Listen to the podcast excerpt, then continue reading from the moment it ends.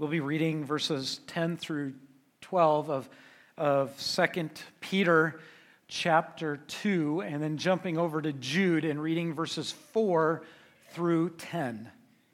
So, hear the reading of God's word this morning again as we honor him. It says in verse 10 of 2 Peter 2, it says, and especially talking about what God does and his faithfulness and how he will judge the unrighteous the false teachers, the ungodly, and how he will keep the righteous ones, how he will uphold them with his righteous right hand. And it says in verse 10, especially dealing with punishment, those who indulge in the lust and the defiling passions and despise authority, bold and willful, they do not tremble as they blaspheme the glorious ones. Uh, whereas angels, though greater in might, and power do not pronounce a blasphemous judgment against them before the Lord, but these, like irritation, uh, irrational animals, creatures of instinct, born to be caught and destroyed, blaspheming about matters of which they are ignorant, will also be destroyed in their destruction. Jude, as we go over in Jude chapter 1, or no chapter, verse 4 says, For certain people have crept in unannounced, who long ago were designated for the condemnation, ungodly people who pervert the grace of our God into sensuality and deny their only master, the Lord Jesus Christ.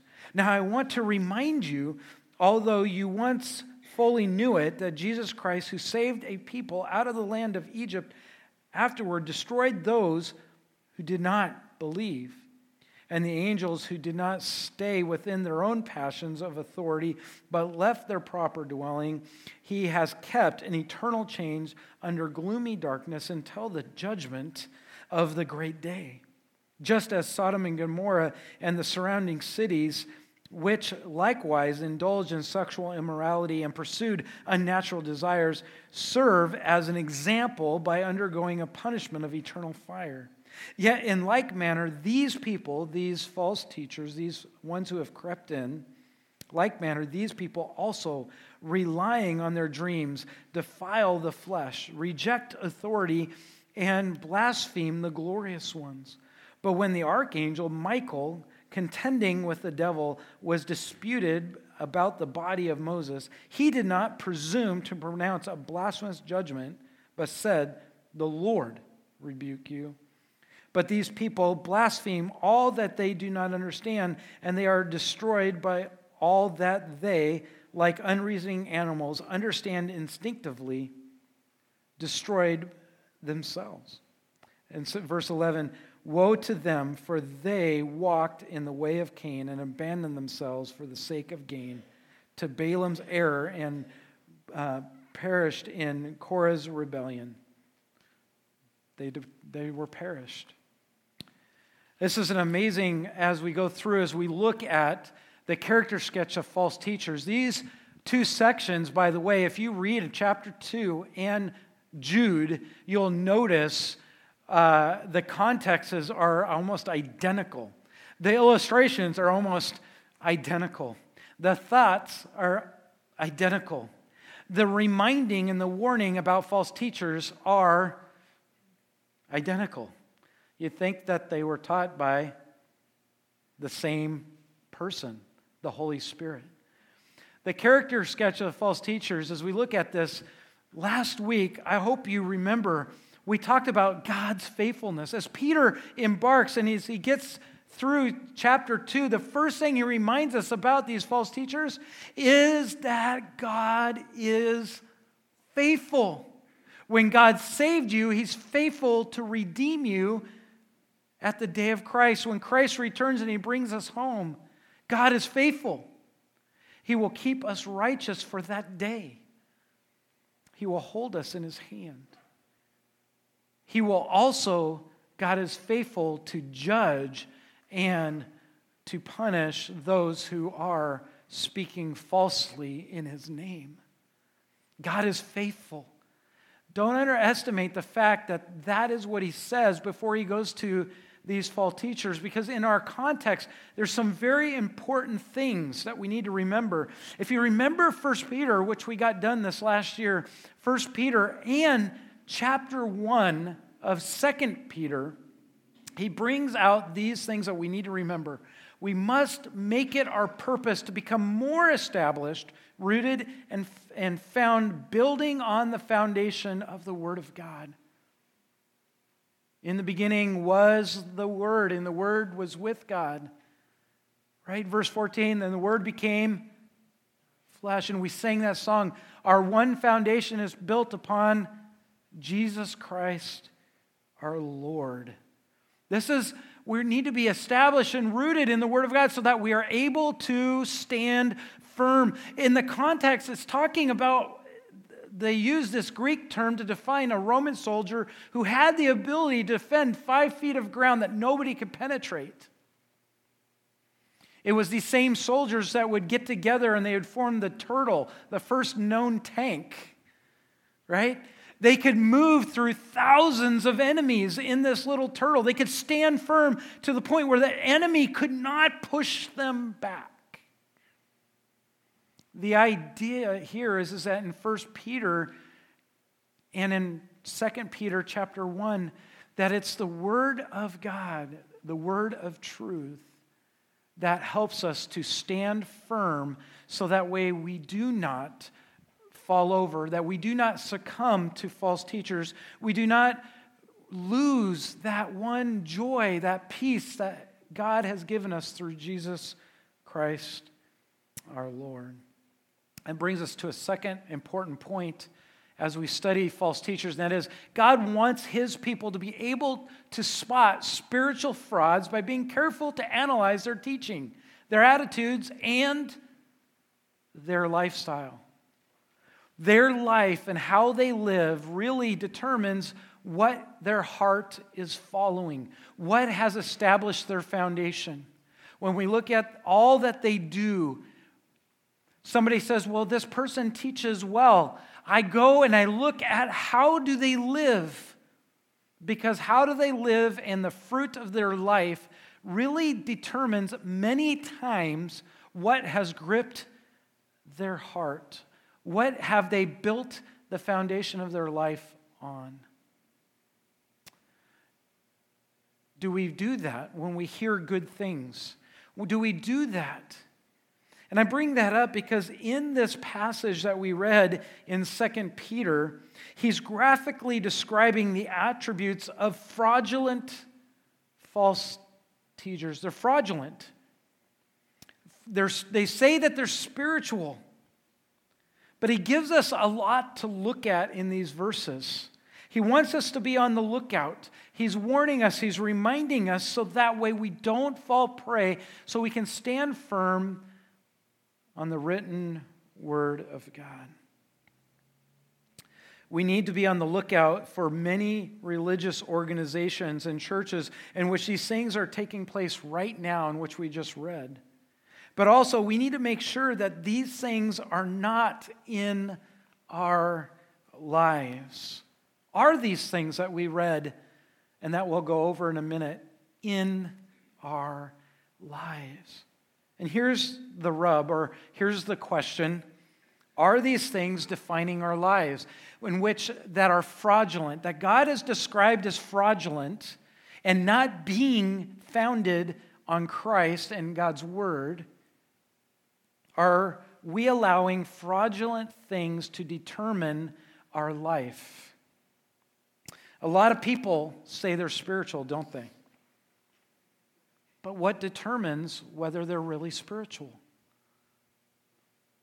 What determines what lasts for eternity?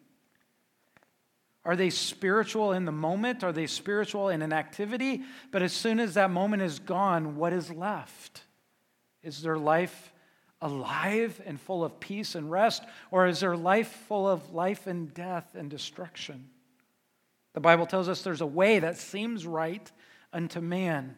But in the end, it leads to destruction. Later on, two verses or two chapters later in Proverbs uh, 14, he says, There's a way that seems right unto man, but it leads to death. It's that same death that in Genesis when God says, If you eat of this tree, you will surely die. And it actually, in the verbiage, it's meaning that you will begin to decay at that point. It's not just a physical death, it's a spiritual death. So here's the rub. Are they are we following fraudulent people that are living in a state of decay? Or are we following a holy word, a holy God who lasts for eternity? That's really what that's really what what do we want to follow, right? It's like shopping. Some of us like to shop. Are we looking for the best deal that brings immediate gratification? Or are we looking for something a little substantial that will remain for a long time? Do we want a quick fix that'll just be broken in the next few days? Or do we want something that lasts? I've learned that a few times. I was building fences for pigs. I'm like, oh, I, I fixed my pig fence, and guess what they did a couple days later? I found them in another pen. or I found them roaming in our other field. I was like, oh, I need to go actually put posts in and two by sixes, and I need to put some wire up so they can't chew through the boards, right? I found out if you leave them there long enough, they'll chew through two by sixes in, in days, right? So you need something a little more substantial. Are we building on that which is true in our life? The fruit of their lifestyle. Look at verse 10. Look at what Jesus is saying. The fruit of their lifestyle. He's saying what God is telling us here is that number one, spiritual frauds continually indulge in their flesh. It's all about what they feel, it's all about they, what their desire is. They indulge in it, they make it the point. False, these false teachers, these spiritual frauds, they focus on the flesh and fulfilling their corrupt desires. This is a deep and dirty bog. You know what a bog is? You know, it's that, you know, the peat moss that grows around here, and you go walking through, and all of a sudden you sink. Many times when you sink in those deep and dirty bogs, you don't get your shoe back, right? Hopefully, you're wearing something pretty substantial tied tight on your foot. I have lost a few shoes in bogs in my life.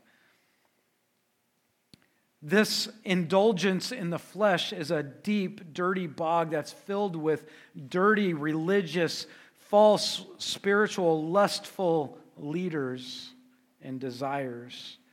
The driving force of their spiritual lives is the fulfillment, literally, of their flesh. They continually pursue this objective. Now, here's the truth of what it's saying the truth is, we all have a flesh. And that flesh does not does have corrupt desires, but notice that the spiritual fraud does what he does. He continually goes after to fulfill it. It says, especially those in verse 10 who indulge in the lust of defiling passions. They indulge, continually indulge. The word there in the verb in indulging is the present tense, which is in the middle voice, which means this literally. It means that those people continually, in and of themselves, go after the fulfillment of their flesh. This is their habitual pattern of their life. Romans chapter 1, verses 24 through 27 tells us of these exact people. This is a God lets them go after it. He says, Therefore, God gave them up in their lust of their heart to impurity, to the dishonoring of their bodies among themselves, because they exchanged the truth about God for a lie, and they wor- and worshipped and served the cre- creature rather than the Creator, who is blessed forever. It's amazing, but these false teachers, what, what emphasizes their lifestyle, their fruit, is that they indulge the flesh and they focus more on the creation and the creature in creation than they actually do the creator. They don't focus on Christ. These are the type of people that they indulge their flesh to the point where they end up focusing on the creation or they focus on other things around them and creatures and things. They will worship that while indulging their flesh. It's all about desire. What do you desire the most?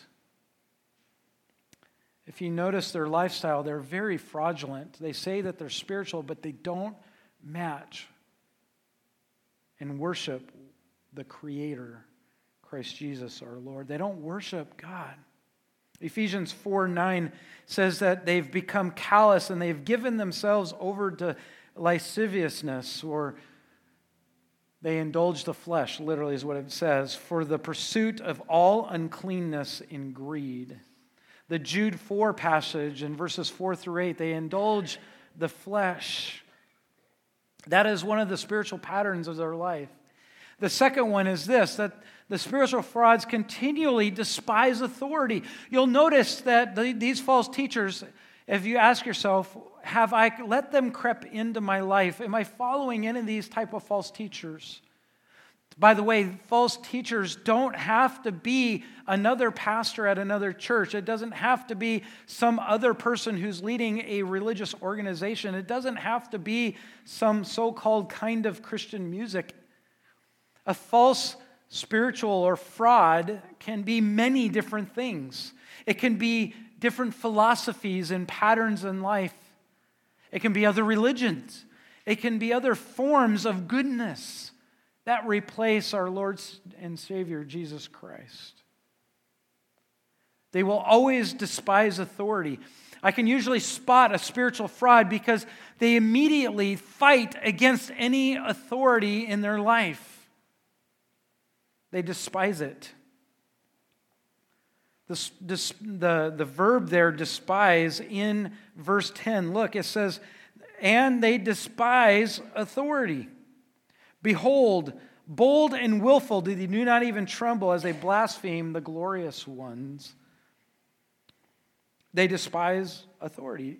The verb there literally means that they continually despise and think of any way, they think little of anyone who are in a position of authority. They think very little. We see that in, the, in our state of politics today, don't we? I see that in the way that even Christians treat people in politics today. They think, did you understand what despise means? It's to think very little of. There's not very much room for how we treat authority. The idea here is that they don't want to submit to anyone. They don't want any power to be over them except their own desire.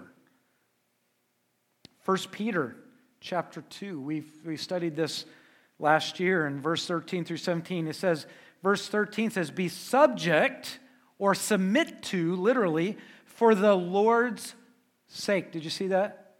Why are we supposed to submit to authority?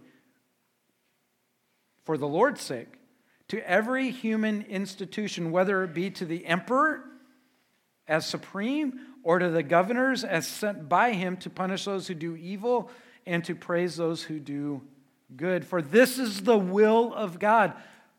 There's no,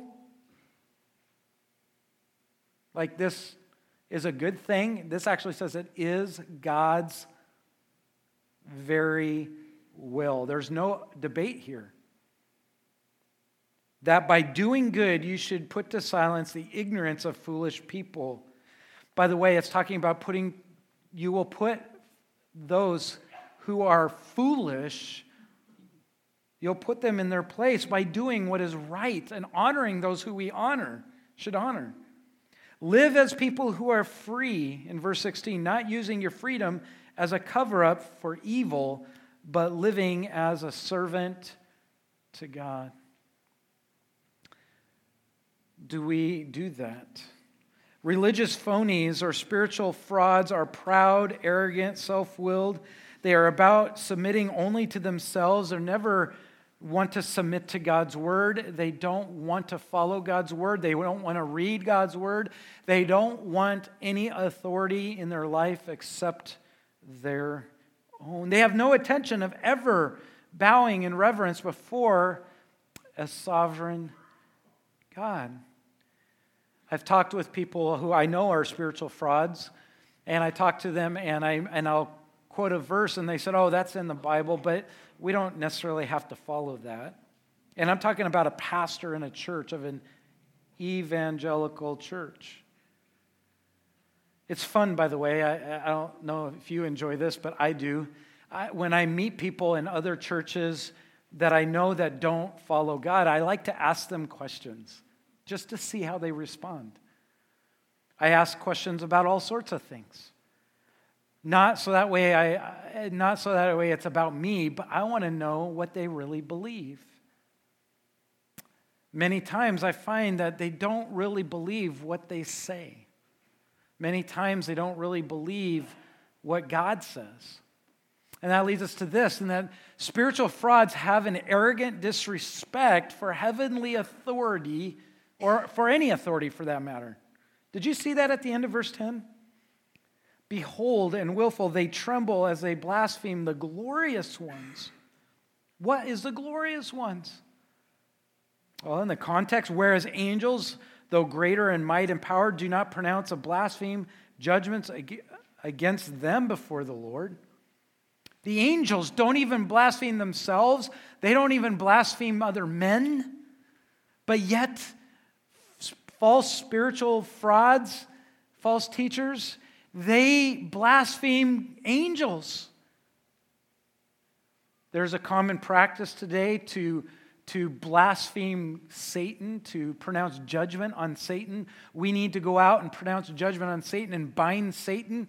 By the way, how well did that go for the, the Jews in Acts when they went and tried to bind the demons? Right? What happened? They got beat up. They said, Yeah, Jesus we know, Paul we know, but who are you? Spiritual frauds make it a habit of blaspheming things that they truly don't understand. A pastor, Peter David, called this an arrogant disrespect. He said, These phony religious frauds will speak lightly and profanely against sacred things that are God's. They are not afraid to behold, boldly and arrogantly speak against and despise any form of God's authority, not just God's written words, but his creation, his angels, and even against Satan himself. By the way, in Jude verse 9, did you notice that the archangel Michael, while in dispute with Satan, fighting over Moses' body, he, who did he not blaspheme? Satan. Guys, let me, uh, there is a common practice today to do this. And amongst people who say that they follow the Lord, it is not for us to judge and blaspheme or to rebuke and to revel against. These arrogant leaders are, dare to open their mouths and say anything about any authority rebuking and reveling against the devil is what false teachers do. They presume to have the authority to revel and to rebuke angelic majesties. But if you look, you'll understand that is reserved for Christ and our Lord.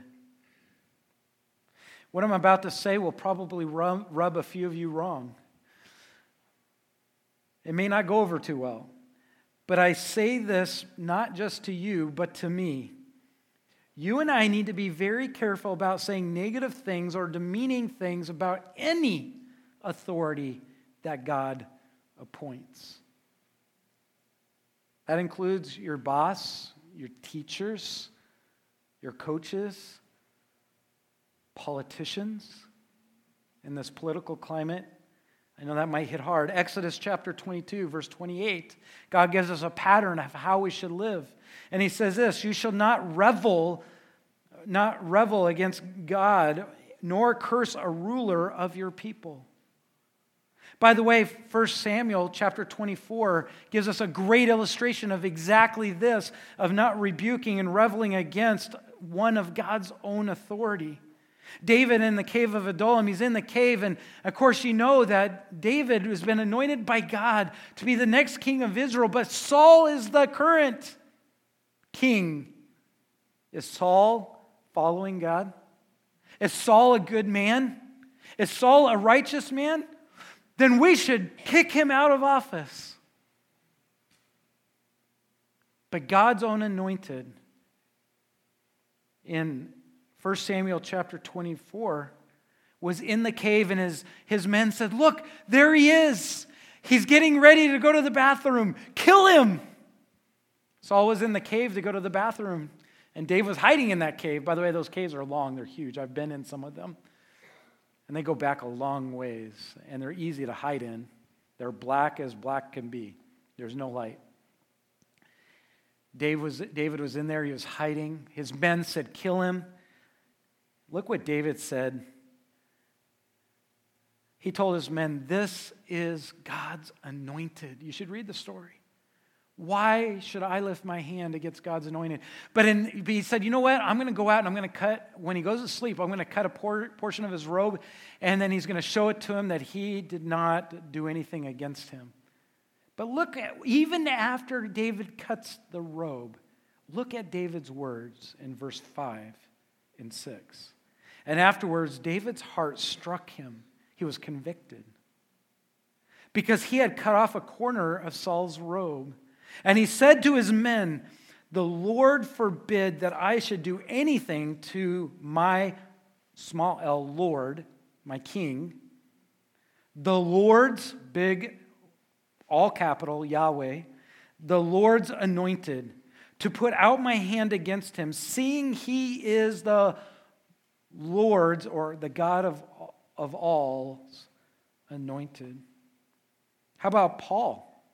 Did you know Paul misspoke against the, the high priest of the Pharisees and the Sadducees? He was brought before in, in, in Acts chapter 23, verse 5. He said in verse 4, those who. Uh, he was sitting there and he was proclaiming the message of God, and the high priest said, Somebody smack him. And he says, and he said something smart back to the guy that said, Somebody smack him in the mouth. He didn't know who said it. And those who stood by, verse 4 of Acts 23, those who stood by said, Would you revel against God's high priest? You just spoke unkindly to God's high priest. Verse 5, and, the, and Paul said, I do not know, brothers, that he was the high priest, for it's written, You shall not speak evil of a ruler of God's people. And he quotes Exodus. And he basically apologizes right there on the spot. And the high priest isn't even right. He isn't even talking God's the right theology. He's actually speaking against God's word. But yet still Paul Paul realized that he misspoke and he apologizes. There's a dangerous and evil trend to think that just because somebody is wrong, we can speak out against them. It's infiltrating the churches. All you have to do is look at Facebook to see. The arrogant uh, speak against leaders on a daily basis. My favorite message I ever preached, still to this day, is when President Obama took office. And I got to go teach a chapel to a bunch of 100 Christians, uh, school kids, and their teachers. And the te- all I heard all morning was how horrible life was going to be because their president that they wanted wasn't put into office. And I preached out of Romans chapter 13. And it was my favorite message. It was everybody just calmed down and just realized do not speak ill of who God puts into office. And that's the thing. Do we honor God or are we trying to honor a person? Are we so fixated on people? And that's what spiritual frauds do. They disrespect all authority, even angels. even Satan. And they get us so focused on that that we're so disrespecting men that we don't realize that we're not honoring our Heavenly Father. We're so fixated on people and not God. And that's what spiritual frauds do. They get your attention away from God, they get your attention away from our true foundation. False leaders, spiritual leaders, are irrational. They're irrational and arrogant. Did you see the way that Peter described them? But these, like irrational animals, creatures of instinct, born to cut and be destroyed, they're just acting animalistically out of instinct. The Greek word here is very interesting. The word unreasoning means that these spiritual frauds are not only without reason, but they're irrational. They don't make any sense. Isn't that amazing? I've watched some of the I've rewatched and watched some of the political things going on in our climate, and I just smile because it doesn't fit logic in any way. I've seen some of the smartest people go through that. You know that easy? It's called I, it's called practical math. You know, some high schools. Te- I don't even know if they teach it anymore, but I had to go through it in college when I we got uh, the college got recertified uh, and we had to add some new math classes and stuff and i remember when we went through it and some of the most brilliant guys in our school we go through this practical class and it was built on logic and they couldn't pass the class and i was like shocked i was like they're brilliant but yet they couldn't follow logical reasoning this is, by the way, this is the MO of spiritual frauds. They're irrational and they're ignorant. The idea here is that they basically they live by instinct alone. And that should tell us something. Our fleshly desires are instinctual like animals. They're animalistic. Frauds, spiritual frauds, get you to focus on what is just instinct. It's not rational, it's not logical, and it's not built upon God's truth. In fact, it's so much so that they live by their instinct to the point that they don't know how to follow that which is true. They can't. It doesn't make any sense to them. Because here's the thing they're following the instinct of their flesh, and they're not following the Holy Spirit. And which is so funny. This is so amazing because so these churches glorify the Holy Spirit. We're following the Holy Spirit. They proclaim over and over and over again. But they're living more, their life looks more animalistic. They're following the instincts of their lives, and they're born to be caught and destroyed. Blaspheming about manners which they are ignorant, they will also be destroyed in their destruction. False spiritual frauds, false teachers that are spiritual frauds, really act like beasts. They are caught up in their instincts, they're driven by natural instinct, evil desires. They do not have God's Spirit leading them. They are false. That's how come we see many church leaders today supporting abortion. That's why we see many church leaders today following things that just don't make any sense because they're not following the Holy Spirit. Don't be duped into just following animal instinct. By the way, that's how these false, these fraudulent spiritual leaders get people so excited. They prey on your animal instinct.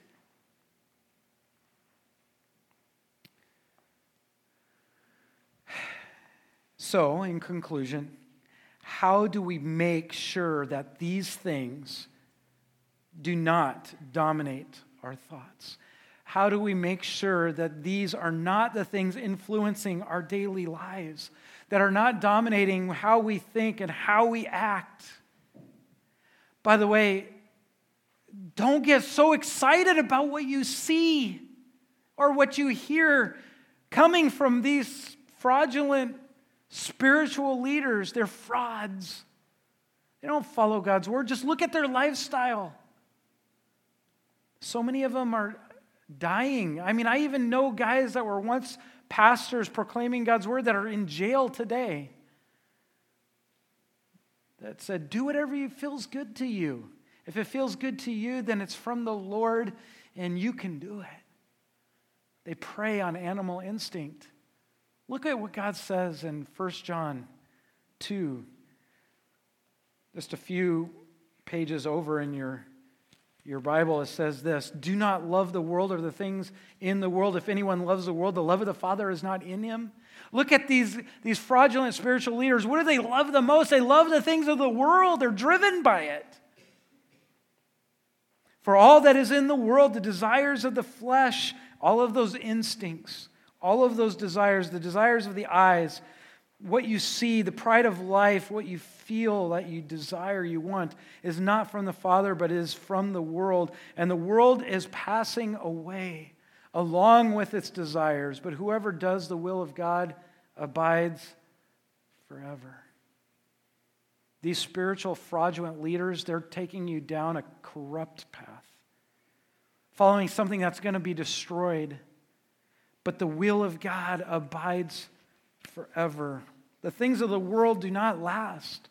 What you see, what you feel, what you think that involves the world is not built on God's truth, but desire.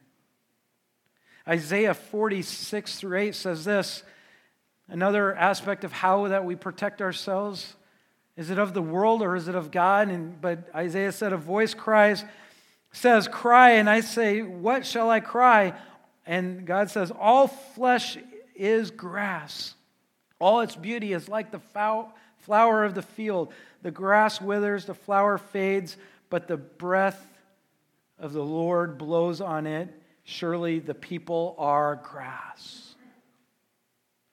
Verse 8 the grass withers, the flower fades, but the words of the Lord our God will stand forever. 1 Peter chapter 1, speaking from Isaiah. Since you have been born again, not of perishable seed, but of imperishable through the living and abiding word of God. For all flesh is like grass, and its glories, all the things we glory in in the world, are like the flowers of the grass. The grass withers, the flower falls, but the word of the Lord remains forever. And this is the word, and this word is the good news that was preached to you. Our church's foundation is built on Christ, the solid rock on which we stand. I forget how the next part goes. It just went blank in my mind. but it's what I'm trying to say. Christ is it. Christ is the living and abiding word. Everything you see, everything you feel will one day be gone. What you felt as a teenager will not be what you feel as a young adult. What you feel as a young adult will not be what you feel as an adult. What you feel as a parent, as a married adult, will not be what you feel as a grandparent. What you feel as a grandparent will not be what you feel when you stand before the Lord our Savior. Everything you feel in your flesh dies, just as our body dies. But the good news of our Savior, who paid for our sins on the cross, and who is now standing as our high priest, interceding on our behalf forever, holding our salvation in his hands so we can boldly approach God. What has cleansed you from your sin? What do you have to offer? Nothing but the blood of Jesus Christ. That's why it's the one foundation.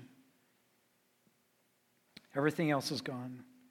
For the uh, Galatians chapter 6, verse 8 through 10, what will you build your life on? For the one who sows of his flesh from the, from the flesh will reap corruption, but the one who sows to the Spirit, the true Spirit, not the fraudulent Spirit, the fraudulent Spirit is all about the flesh, but the true Spirit is all about Jesus Christ our Lord. From the Spirit will reap what? Who has given us eternal life? Who has paid for that? The foundation of our life is built on Jesus Christ. We sow of the Spirit, it will always lead to Christ. We sow of the flesh, it will always reap to destruction. And let us not grow weary, right? Let us not grow weary in doing good, for in due season we will reap if we do not. Maybe some of you feel like it's like, man, I've been trying to follow the Lord. I've been sowing of the Spirit, but I'm just, it's just hard. God doesn't do things easy. God takes care of the things that are hard. We make the hard, we destroy our lives because we run away from the hard things. We give up so many times when the Spirit is willing to carry us through to the other side so that way we're stronger and more sturdy because we have just allowed the Spirit to build upon the foundation of Christ Jesus. Let us not grow weary in doing good, for in the due season we will reap if we do not give up. So then, as we have the opportunity, every opportunity, let us do good, especially to those who are of the household of the faith. As we have opportunity, let us do. If you sow of the Spirit, you'll be able to do that because you'll be built upon Jesus Christ. And the mind of Christ was this that while we were yet sinners, Christ died for us. He became our servant, right? And took upon the form of a servant. In the likeness of men, became obedient unto the point of death, even the death on the cross. He looked, he looked to, to, to take care of our needs. Let us do that. Every opportunity, let us do good. How do we not follow these spiritual frauds? How do we recognize if we're giving into them? Is it of the world or is it of the Lord? Is it just things that we desire and see or is it built upon the word of God that lasts forever? Is it are we focusing on the flesh or are we focusing on the spirit which leads to Jesus Christ? Isn't it amazing how just about everything in the Bible leads to our one foundation? Don't underestimate the gospel. If you underestimate the gospel, you will turn to your flesh and you will be without rest. You will be without peace. Philippians 4 Rejoice in the Lord always. And again, I say rejoice. Let your reasonableness, right? Spiritual leaders, unreasonable, irrational. Let your reasonableness be known to all men, for the Lord is at hand.